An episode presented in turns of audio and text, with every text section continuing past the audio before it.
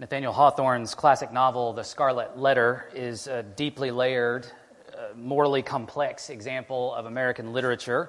The title of the book has entered our English colloquial conversational vernacular as an idiom that might refer to any shameful stigma a person carries because of some sin or failure. Thus, a popular song of late out in the world called Love Story by Taylor Swift blends a reference to Shakespeare's Romeo and Juliet with Hawthorne's title. A line in her song goes, Because you were Romeo, I was a scarlet letter.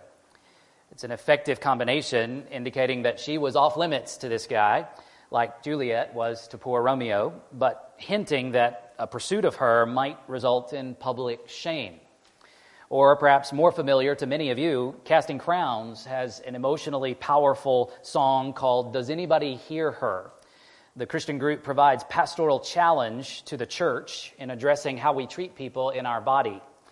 They recognize the experience of many in churches who are the victims of judgment, rejection, and even shunning because of public sin or even because of sinful backgrounds long repented of.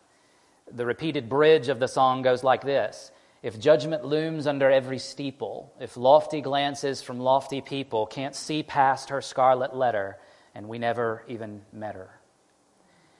The song was written reflecting the real experience of real girls in the lead singer's youth group who sought intimacy in all the wrong places, in part because they were missing fathers.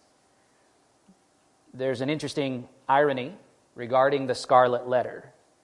Can you all tell me which letter of the alphabet is the famous scarlet letter? And what does it stand for? Adultery. The irony is that, biblically speaking, if Hester Prynne had lived in ancient Israel, she would not have been guilty of adultery. The prohibition of adultery is stated in the Ten Commandments, both in Exodus 20, verse 14, and Deuteronomy 5, 18. You shall not commit adultery. How is adultery defined in the Old Testament? Adultery is defined specifically as a sexual encounter between a man and a married woman. A single woman cannot be guilty of formal adultery in ancient Israel. In the Scarlet Letter, as far as everyone knew, including, Hester Prynne herself, her husband was dead when she conceived a child with the Reverend Dimmesdale. Sorry to spoil it if you haven't read it. Now, truly, to give further spoilers, even though no one in the story knew it, her husband was still alive, and she was, therefore, indeed, still married to him. So she was, in fact, guilty of adultery after all. Nevertheless, had she lived in ancient Israel under those circumstances, had she been truly found guilty of adultery, she might have been executed along with Dimmesdale. However, as we'll return to in our exploration of Proverbs 6, mitigating circumstances could result in the normal punishment of adultery, the death penalty in Israel, being set aside.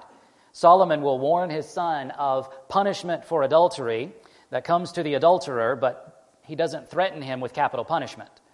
He chooses to focus his attention on other kinds of punishment that may befall him. In fact, in order for the death penalty to be executed, multiple witnesses had to verify the sin. And with adultery, that wasn't generally likely. Most ancient cultures contained laws prohibiting adultery, but Israel's law was more, more thorough in denouncing other forms of sexual sin. And Israel's law had different reasons for prohibiting adultery and other sexual sin and Israel's requirement of at least two witnesses in order to justify the execution of both adulterer and adulteress was arguably an improvement over other ancient Near Eastern laws in this regard. Other cultures tended to allow the victim husband to determine the appropriate punishment. Professor Dan Block summarizes some of the reasons why adultery was considered a capital crime in Israel. He writes, Adultery was considered a capital crime because it undermined the integrity and covenant of marriage, violated the sanctity of sexual union, defiled a human being as the image of God, and threatened the stability of the community. Alistair Begg also observes to commit adultery is to sin against God, our body, the partner in the affair, our spouse, and our partner's spouse. Moreover, in Israel, adultery is one of the types of sins that defiles the land and would result in Israel being exiled from the promised land.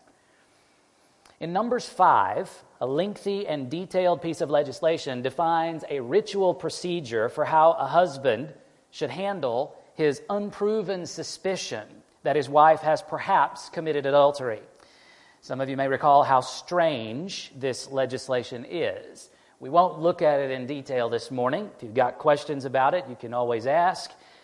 If you're curious, but I'd like to draw our attention to some of the ways that that particular passage characterizes adultery. First, in Numbers 5:11, adultery is depicted as a man's wife going astray.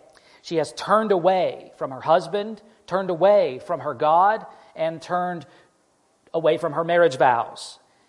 And in verse 19, the text says she has turned aside to uncleanness. Second, in verse 11 again, adultery is defined as breaking faith with her husband. This phrase translates a term that refers specifically to breaking an oath, indicating that she's breaking the promise she made to her husband before God on their wedding day. She is breaking the marriage covenant. This term is sometimes translated as treachery. Ezekiel frequently uses the term to characterize the reason God exiled the Jews. Third, in verse 13, she has defiled herself, made herself unclean. Now, with all of this in view, let me understate the point. Adultery is bad, real bad. But it is no unforgivable sin, as we'll see later. Moreover, the prohibition against adultery has positive implications. Thus, as has been recognized throughout church history, the command, do not commit adultery, implies our responsibility to honor marriage and to keep the marriage bed undefiled as Hebrews 13:4 tells us. We looked at that verse a few weeks ago, so we won't rehash it again this morning. Famously, also, Jesus addresses the prohibition in the Kingdom Life Discourse, the Sermon on the Mount, where he indicates that one might break the prohibition by lusting and also by remarrying after an illegitimate divorce. Sometimes these statements are presented as though Jesus was deepening the prohibition or expanding it, but I don't think he's doing any such thing. Rather, I think he's doing exactly the same thing as Solomon does in our passage this morning. As we'll see in a few minutes, Solomon combines the prohibition against adultery with the prohibition against coveting another man's spouse. In Proverbs 6 20 to 35, we have another tightly wound lesson from father to son. The lesson breaks down into three clear sections, but let's hear the whole lesson all at once. Follow along in Proverbs 6, verses 20 to 35. My son, keep your father's commandment and forsake not your mother's teaching. Bind them on your heart always, tie them around your neck. When you walk, they will lead you. When you lie down, they will watch over you. And when you awake, they will talk with you. For the commandment is a lamp, and the teaching a light. And the reproofs of discipline are the way of life, to preserve you from the evil woman, from the smooth tongue of the adulteress. Do not desire her beauty in your heart, and do not let her capture you with her eyelashes. For the price of a prostitute is only a loaf of bread, but a married woman hunts down a precious life. Can a man carry fire next to his chest and his clothes not be burned? Or can one walk on hot coals and his feet not be scorched? So is he who goes in to his neighbor's wife. None who touches her will go unpunished. People do not despise a thief if he steals to satisfy his appetite when he is hungry, but if he is caught, he will pay sevenfold. He will give all the goods of his house. He who commits adultery lacks sense. He who does it destroys himself. He will get wounds and dishonor, and his disgrace will not be wiped away. For jealousy makes a man furious, and he will not spare when he takes revenge. He will accept no compensation he will refuse, though you multiply gifts. Now let's consider verses 20 to 24 the protection against adultery. Solomon begins with another direct address of my son, and he commands him to keep or preserve your father's commandment. Note the singular. Given the way the rest of the lesson unfolds, I suspect that Solomon is drawing his son's attention to a specific commandment, namely the prohibition of adultery, among the Ten Commandments. It is the father's commandment, in that the father has the biblical responsibility to instruct his children regarding the Israelite responsibilities according to the Mosaic law. Likewise, Solomon says that the son must not forsake or abandon his mother's teaching. The word for teaching is the word Torah, which means instruction, but also has special reference to the Mosaic law. Thus, notice yet again how both parents are highlighted as discharging their responsibility for instructing their son. And the son is responsible to follow and obey the words of both parents. Parents have a unified role here in bringing up their children according to the scriptures. Indeed, this introductory verse reflects the command to honor your father and your mother. The imagery of verses 21 and 22 is likewise reflective of the Mosaic law or a particular passage therein. Note carefully verse 21 bind them on your heart always, tie them around your neck. The them adds together the father's commandment and the mother's teaching. The father's commandment and the mother's authoritative instruction are to be bound together, wrapped around the son's heart, and drawn together like a necklace around his neck. Thus, the son is instructed to internalize his parents' scripture saturated teaching in his heart in a way that then flows out into visible actions in his life. As commentator John Kitchen writes, the father and mother are authorized by God to issue the commandment and teaching to their children. The parents have been vested with divine authority in the home to set the boundaries of behavior, thinking, and attitude for their children. Now, in verse 22, there's a shift that's not brought out in English translations except in footnotes. The New American Standard Bible footnote correctly indicates that verse 22 shifts back to a singular pronoun and that pronoun is most accurately reflected as feminine. When you walk, she will lead you. When you lie down, she will watch over you. And when you awake, she will talk with you. Lady Wisdom appears yet again. Solomon quickly and naturally personifies the commandment and the instruction reflected in the prohibition against adultery. Thus, Lady Wisdom is depicted as the son's constant companion. But wait, there's more. As the son internalizes God's word in his heart, as it's been faithfully delivered to him by his father and his mother, God's wisdom will be his constant companion. Wherever he goes, she goes too. But she doesn't just accompany him where he goes, she takes the lead. The word translated lead is used in Psalm 23 of David's divine shepherd, leading him along the paths of righteousness for his name's sake. And of course, that sets the stage for David's confidence as he walks through the valley of the shadow of death.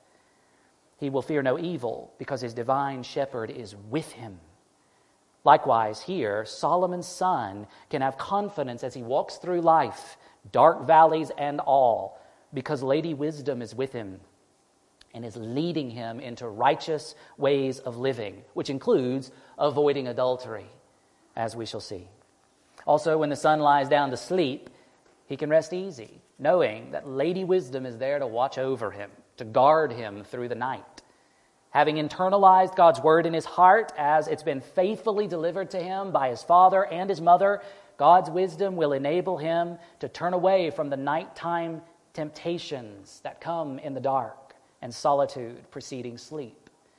She stands like a powerful sentinel, sleeplessly standing guard, so that the son can sleep peacefully not to be plagued by anxieties about giving into sin or overwhelmed by guilt for having disobeyed God's word earlier in the day. Then, after a good night's sleep, the son will wake up to find a talkative companion, having internalized God's word in his heart as it's been faithfully delivered to him by both his father and his mother. God's wisdom will lecture him lovingly and keep him moving in the right direction first thing in the morning. The word translated talk is a much louder term.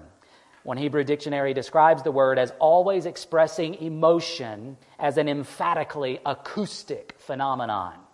The word is used to describe the emotional expression of both depression and excitement. Simply put, as another Hebrew dictionary has it, the word signifies loud, enthusiastic, emotionally laden speech. One commentator depicts what's being described here. Beyond guidance and protection, wisdom's greatest benefit is this she can converse and reason, weigh and debate until, following those dawn conversations, the youth will be ready to engage the day, better prepared for whatever challenges may arise. The sequence of these two verses reflects the command given to Israelite parents in Deuteronomy 6 6 and 7. And these words that I command you today shall be on your heart. You shall teach them diligently to your children, and shall talk of them when you sit in your house, and when you walk by the way, and when you lie down, and when you rise. That's pretty comprehensive. Let me just ask you how often are you talking about the scriptures in your home? Husbands and wives, are you talking about what you're reading in the Bible or what you're hearing in sermons? Parents, are you daily, repeatedly talking about Jesus with your children? Consider inventorying your conversations this week. Maybe you don't find yourself talking that much with the other people who live in your house with you about anything. I know there are some homes like that. But what are the topics of conversation that you tend to have? I don't think the expectation here is that we only talk about Bible verses or Jesus. And I certainly don't think we should artificially attempt to inject Jesus into every conversation about what we're having for dinner or what sports we're enjoying or what plans we're making or the various challenges we face at work. But I am suggesting that we could all be a bit more intentional about talking about the scriptures together.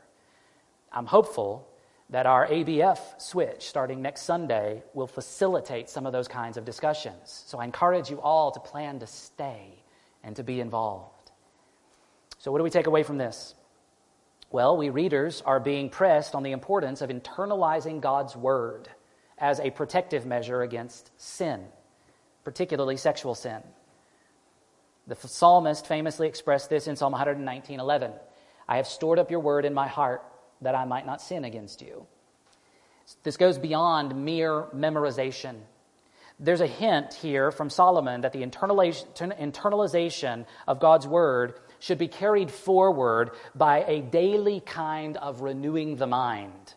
We are encouraged here to reflect on God's word first thing in the morning. We today have a privilege that Solomon and his sons could hardly have dreamed of. You and I have the privilege of hearing God speak anytime we want to. We can open up a Bible or even have its words displayed on our phones before we even get out of bed in the mornings. That is to seek to hear God speak freshly, to hear Him speak externally. And in doing so, God will refresh and expand what He has already written on our hearts and stored in our hearts. Memorization of Scripture is a good practice, but rote memory is not what the Bible means by storing up or hiding God's Word in our hearts. The imagery is reflecting a deeper reality. We can memorize the words of the Bible and not be impacted, not be changed by them. What the Bible is presenting to us is the opportunity to be changed by God's Word to internalize God's word the way the psalmist did, the way that Solomon encouraged his son to do, is to seek an understanding of his word, to have the experience of having the eyes of your hearts enlightened, so that we might see the glory of God in the face of Jesus as he's presented to us in the scriptures, from Genesis to Revelation and everywhere in between. As we read it, as we memorize it, and as we study it.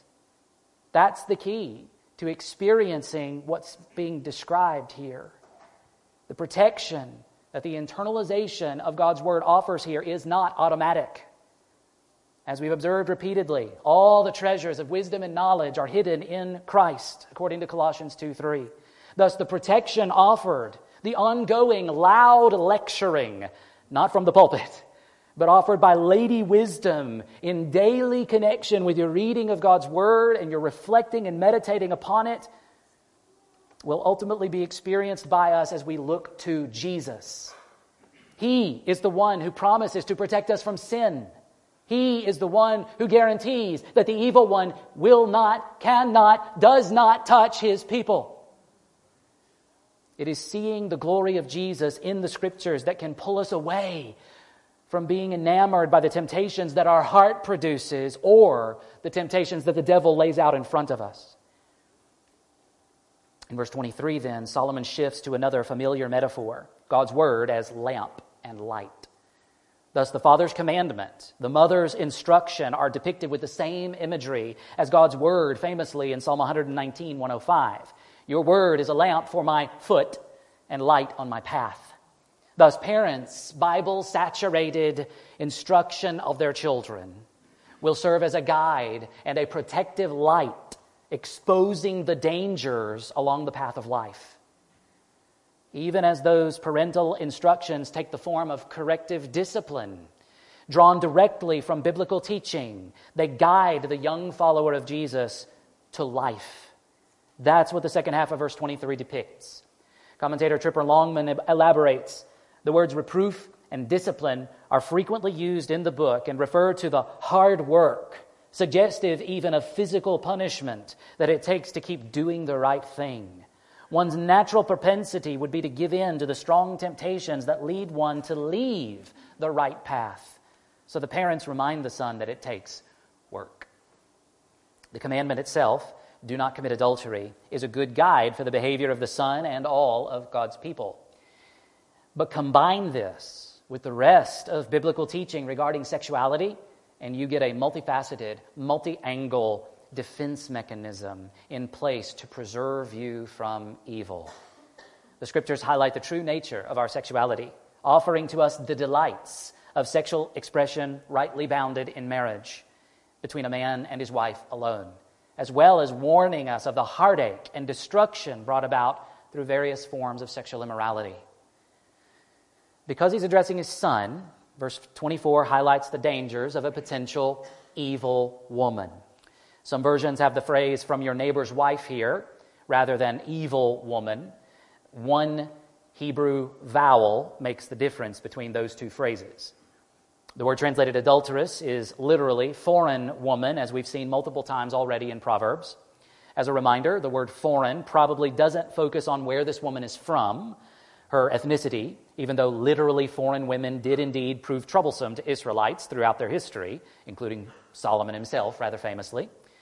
Nevertheless, most likely the term foreign is being used figuratively to mean that this woman is foreign in the sense of off limits or out of bounds because she is not his son's wife. Thus, it refers to any woman who is not his son's wife. The danger Solomon highlights is yet again her speech which he describes as smooth, oily, or slippery. She will use her words to attempt to draw away the son. She'll use more than her words, but Solomon first and foremost emphasizes the danger of listening to her words. Verse 24 is a transition verse as it launches us forward toward a consideration of the peril of adultery in verses 25 to 29.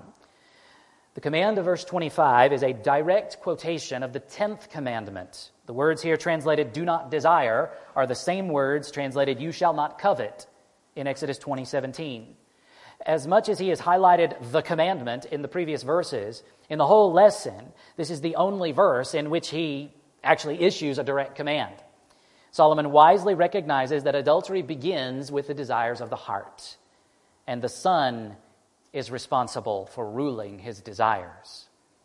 While the second line illustrates the peril of the woman's appearance, warning against the way she might use her eyes to allure, the son is given the full burden of not being drawn away.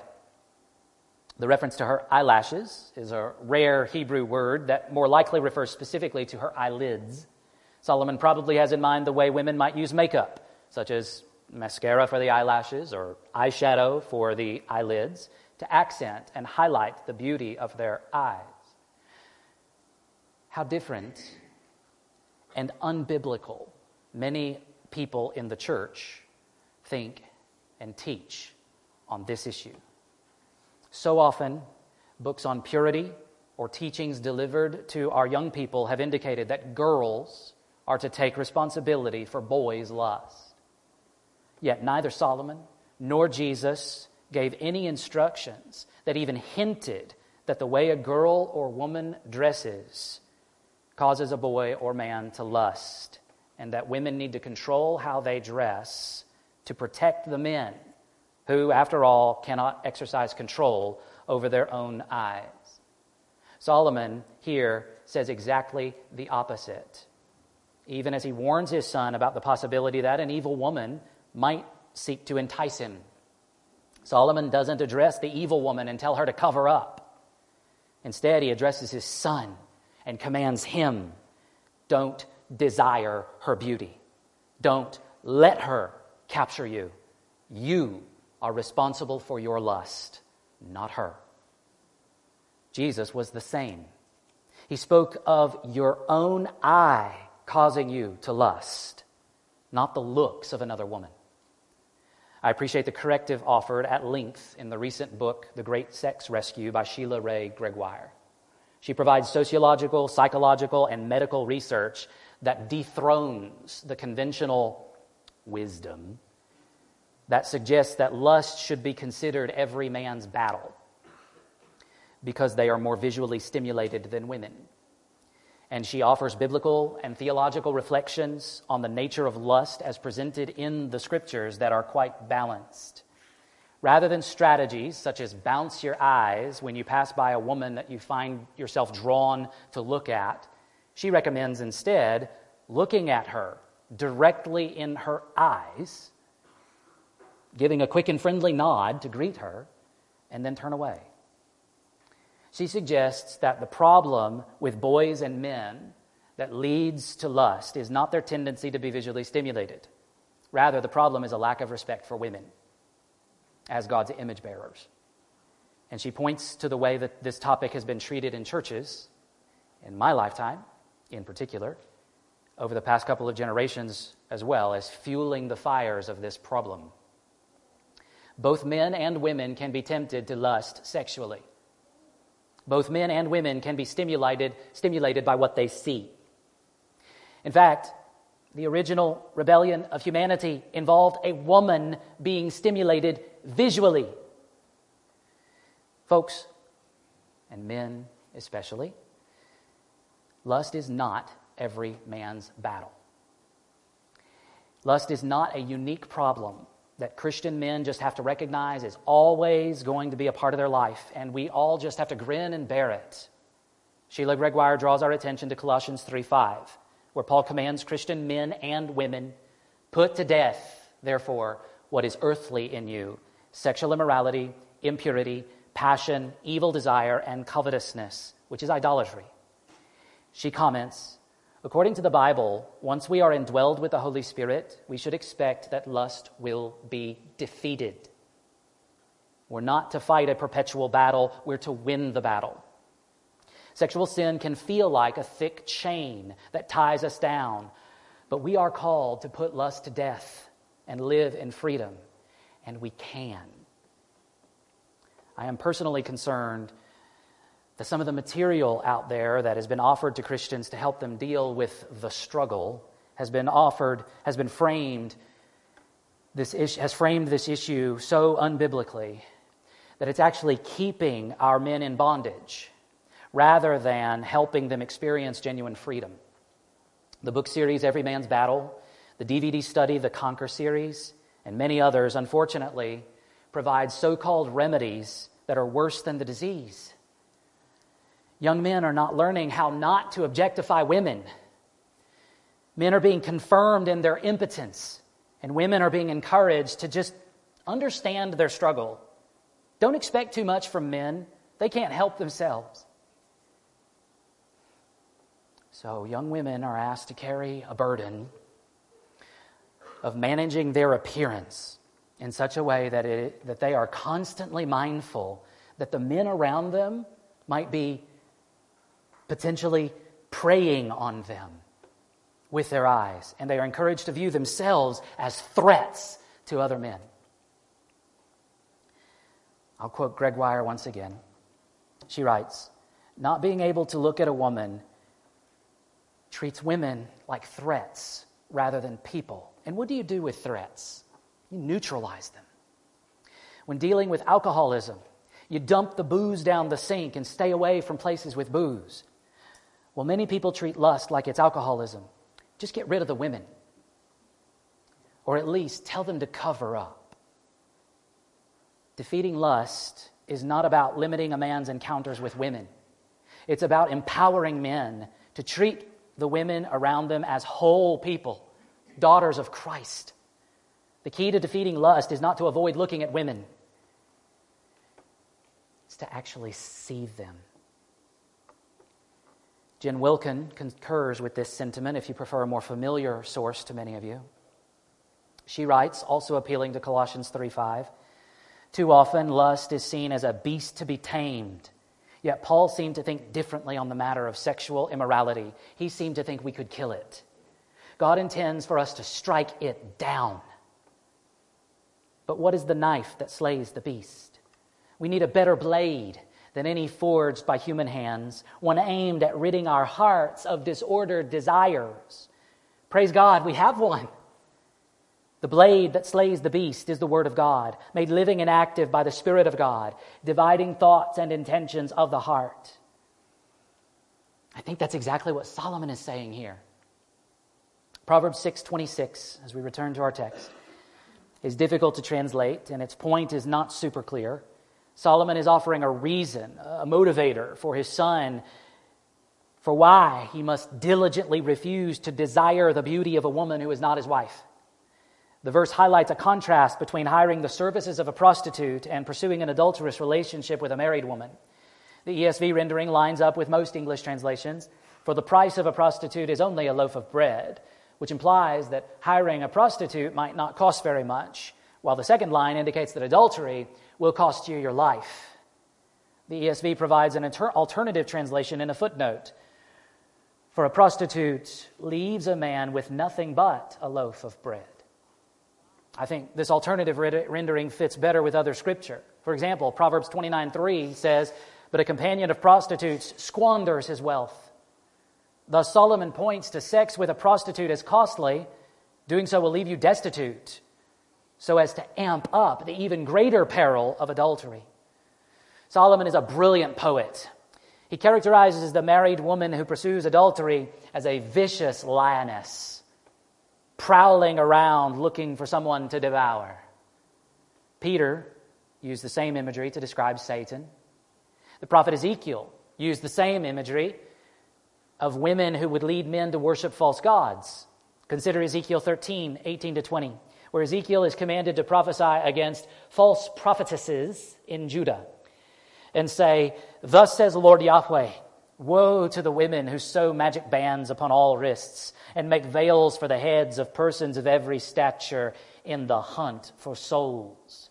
Will you hunt down souls belonging to my people and keep your own souls alive? You have profaned me among my people for handfuls of barley and for pieces of bread, putting to death souls who should not die, and keeping alive souls who should not live, by your lying to my people who listen to lies. Therefore, thus says Lord Yahweh Behold, I am against your magic bands with which you hunt the souls like birds, and I will tear them from your arms, and I will let the souls whom you hunt go free, the souls like birds. The Lord promises to rescue his people from the deception of these women. And he promises to judge the women who would lead his people to worship false gods. Similarly, Solomon is giving his son the key to protect him from the deception that an adulteress might utilize to lead him away from faithfulness to his God and faithfulness to his own wife. He reminds his son that his life is to be considered precious valuable, not to be thrown away in pursuit of satisfying evil desires that arise from his own heart. Usually, the adulteress, the married woman, won't see it this way. Most of the time, a person pursuing sexual pleasure with someone who's not their spouse is not intending to destroy the other person. Nevertheless, Solomon is painting the picture with the inevitable results in view regardless of real intention and motive, the results are going to be catastrophic destruction. To further motivate his son, in verses 27 and 28, he indicates that adultery is playing with fire. While Solomon is merely using a vivid image to motivate his son not to even consider adultery, Jesus indicates that adultery is moving toward eternal fire. In Matthew 5:28, right after indicating that lusting for a woman who is not your wife breaks the prohibition against adultery in the Mosaic law, Jesus says, "If your right eye causes you to sin, tear it out and throw it away, for it is better that you lose one of your members than that your whole body be thrown into hell."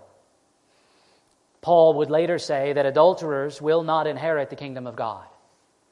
The author of Hebrews promises that God will judge the sexually immoral and adulterous.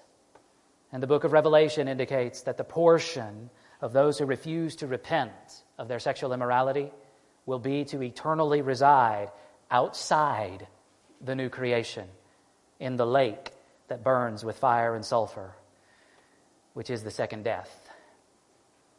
Scorched feet and burnt clothes is quite the understatement. Nevertheless, Solomon presses the point simply in verse 29 So is he who goes into his neighbor's wife. None who touches her will go unpunished. Now, let's not over literalize the word touch here. This is not to warn against the danger of hugging or shaking hands with a person of the opposite sex. Recall the dangers of viewing people of the opposite sex as, by default, threats. The word touch is used figuratively here as a reference to a sexual touch. Finally, in the verses 30 to 35, Solomon elaborates the punishment of adultery. Whereas the Mosaic Law lays out capital punishment, the death penalty, for those caught in the act of adultery, Solomon highlights a different kind of punishment here. Verse 30 is another difficult verse to translate. Students of Scripture see Solomon's point differently depending on whether the first line in verse 30 is intended to be a statement or a question. Is, as it is in most English translations, the ESV says, People do not despise a thief if he steals. If this is Solomon's intention, then he is suggesting that society generally understands a thief's logic. Driven by the desperation of hunger, it's understandable that a thief would steal food to stay alive. He's still accountable and will be punished, but people don't despise him, don't look down on him. This is to provide a contrast with the adulterer whose sexual encounter with a married woman makes absolutely no sense. The other way of viewing it is reflected in the RSV. Do not men despise a thief if he steals to satisfy his appetite when he is hungry? The next verse then mentions his punishment that the thief who has been caught must fully compensate the people he robbed with his own resources. Thus, the question affirms that yes, people do in fact despise a thief when he steals food to satisfy his own appetite. Rather than work to earn income, to buy food to satisfy his hunger, he resorts to theft, a breach of another of the Ten Commandments. Thus, in this way of viewing the point, the contrast between a thief who has been caught versus an adulterer who has been caught is in the severity of the punishment. The thief must financially compensate for the theft. Solomon indicates that by contrast, no amount of money in the world will compensate for what the adulterer has stolen. I believe this is the better understanding.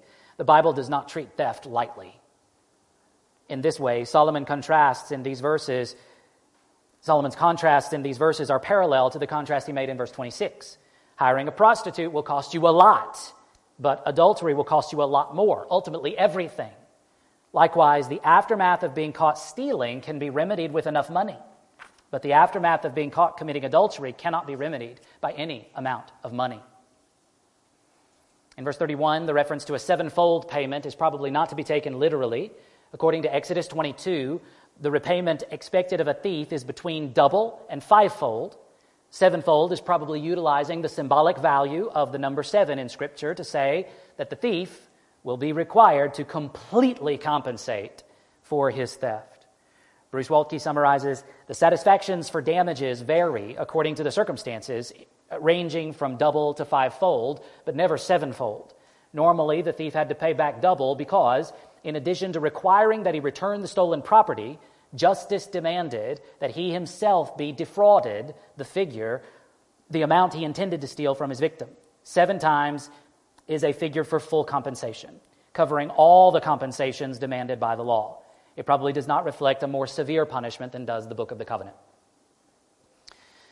In verse 32, Solomon characterizes the adulterer as lacking sense. Literally, this is lacking heart. The, adulteress is, the adulterer is heartless. But the idea is not the same as the way we tend to use the word heartless, meaning uh, someone's insensitive or cruel. A better equivalent, though not very nice, would be to say he's brainless. The person who commits adultery has lost his mind. The phrase appears several times in the book of Proverbs. The phrase characterizes the fool. Some specific conduct associated with this description includes belittling one's neighbor, following worthless pursuits, and putting up security for one's neighbor, like we talked about last week. The sluggard is described as lacking a heart in Proverbs 24:30. And being heartless in this sense is given as the reason the fool dies in Proverbs 10:21. All the while, the one who lacks sense enjoys his foolishness, according to Proverbs 15:21. What does the brainless, heartless person need? The rod of discipline, according to Proverbs 10:13. Solomon's point here is that adultery is not only sin, it's not only treachery, it's not only defiling, it just doesn't make sense.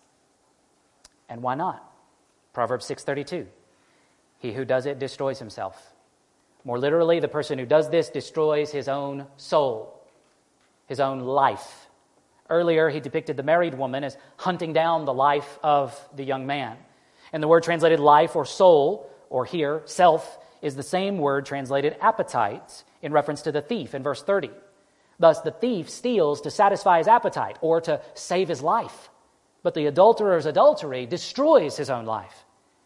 While Solomon does warn of the danger a married woman who is on the prowl poses, he finally places the burden on his son to refuse going down that road. And if he does, he will bear the blame. As verse 33 says, he will get wounds and dishonor, and his disgrace will not be wiped away. The word translated wounds often refers to a plague from the Lord, many times in the form of a disease. Thus, there may be a subtle warning of the possibility of a sexually transmitted disease. This might be the ancient equivalent of a parent crassly showing their children pictures of the horrifying effects of some STDs as a deterrent against them considering pursuing sex before marriage. However, there's also a play on words here. The word is related to the word translated touch, back in verse 29, referring to sexual touches in the pursuit of pleasure. Oh, there might be temporary pleasure in pursuing the forbidden fruit of another man's wife, but ultimately there will be nothing but pain. Indeed, as one writer observes, but when lustful curiosity is sated and glamour fades like yet another episode of a soap opera, adultery is shallow and boring, and it leaves an aftertaste of guilt. This true observation combats the lie that often fuels adulterous pursuits. Someone gets bored with their own marriage. There's just no sexual spark anymore. When you notice that your sexual expression with your spouse is not as enjoyable as it used to be, don't look outside your marriage for, for a remedy. And don't just give up and say, well, I guess we're just an old married couple now. There's nothing new under the sun, and there's nothing going to be new in this bedroom. No. Communicate with each other, rekindle the spark. Sexual expression in marriage can get better with practice and communication. As we considered a couple of weeks ago, prioritize giving sexual pleasure to your spouse. That is the biblical key to a healthy sex life. The shame and disgrace of adultery that Solomon warns of centers on the fury of the jealous husband. The Mosaic Law prescribes the death penalty for adultery. Both parties are to be stoned to death. However, to enforce capital punishment, there must be at least two witnesses to the crime. Adultery tends to be kept effectively hidden from view. The husband may, in fact, walk in on his wife with another man, but his eyewitness testimony will not be sufficient for the courts of Israel to enact the death penalty, which the victimized husband will surely desire. In these cases, in practice, it seems that paying a husband off was sometimes attempted, or monetary fines were imposed. Solomon warns his son that money won't be enough. The wrath of a husband provoked to jealousy by his wife and another man is severe. and dangerous. However, as one writer reminds us, this jealousy was not a selfish, sinful, or petty feeling of envy for which the husband deserved censure. Rather, it was rightful zeal to protect the exclusively intimate covenant relationship of marriage as God intended it. Jealousy, in this sense, is good and right, but it has the potential to overpower good sense and result in sin, violent, deadly sin. Though Solomon focuses his attention on the danger a jealous husband will pose to his son if he should choose to, to pursue adultery with, a man, with that man's wife, we don't get any reflections here on the jealous husband's response to his adulterous wife. There is an implication in the Mosaic law that he had the right to divorce her. Jesus seems to reinforce this as well. Adultery breaks the fundamental aspects of the marriage covenant. Both parties in adultery are guilty, and the married woman should recognize the self destructive nature of adultery as well. Every aspect of the warning Solomon addresses to his son could be easily turned around as an appropriate warning for his daughters. And the protection offered by God's wisdom in God's word is the same for women as well. So while, while Solomon focuses on warning, I cannot leave it there. We must conclude where Solomon does not go by considering the pardon of adultery. Though Solomon doesn't discuss the possibility of forgiveness or what repentance looks like, Jesus the one greater than Solomon, and the rest of the New Testament has some things to say about that. There were adulterers and adulteresses in the church of Corinth. After Paul reminds them that adulterers and a host of other kinds of sinners will not inherit the kingdom of God, he adds in 1 Corinthians 6:11, "And such were some of you. But you were washed, you were sanctified, you were justified in the name of the Lord Jesus and by the power and by the Spirit of our God. Adultery can be forgiven. The shame of adultery can be washed away. Someone guilty of adultery can be holy. Someone guilty of adultery can be righteous. While Paul here probably reflects on the past pre Christian lives of his Christian audience, we also know that one member of that same church presumably a professing Christian, engaged in a sexual affair. We usually focus on the incestuous nature of the relationship, but the sexual immorality Paul speaks of in 1 Corinthians 5 may also fall under the specific category of adultery. The Corinthian Christians somehow arrogantly tolerated one of their members engaging in a sexual relationship with his father's wife. Paul doesn't sweep this under the rug. He insists that the church must expel the man from their congregation given that Paul does not address the woman's role in this sexual immorality, she is likely not a member of the church and probably not a believer at all. But the man was a professing believer, a member of the Corinthian church. Paul doesn't call for his execution. Rather, he challenges the church in 1 Corinthians 5 5 to deliver this man to Satan for the destruction of the flesh. That sounds bad, real bad.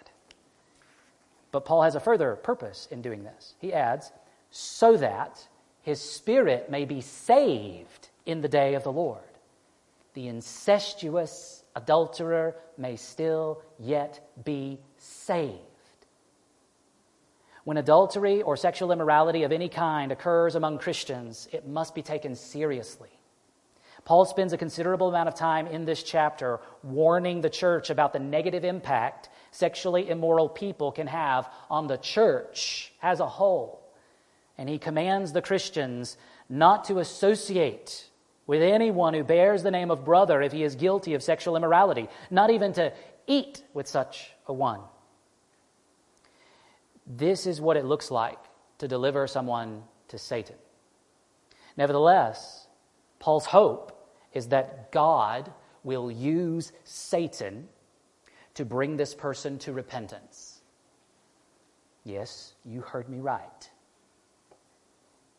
In the absence of Christian fellowship, in the wake of clear biblical judgment of a person's unrepentant sin by the church, the Lord allows Satan to inflict fleshly pain and circumstantial suffering as a form of discipline intended to press the sinner to despair of his guilt and flee from his sin to find Jesus as his only Savior.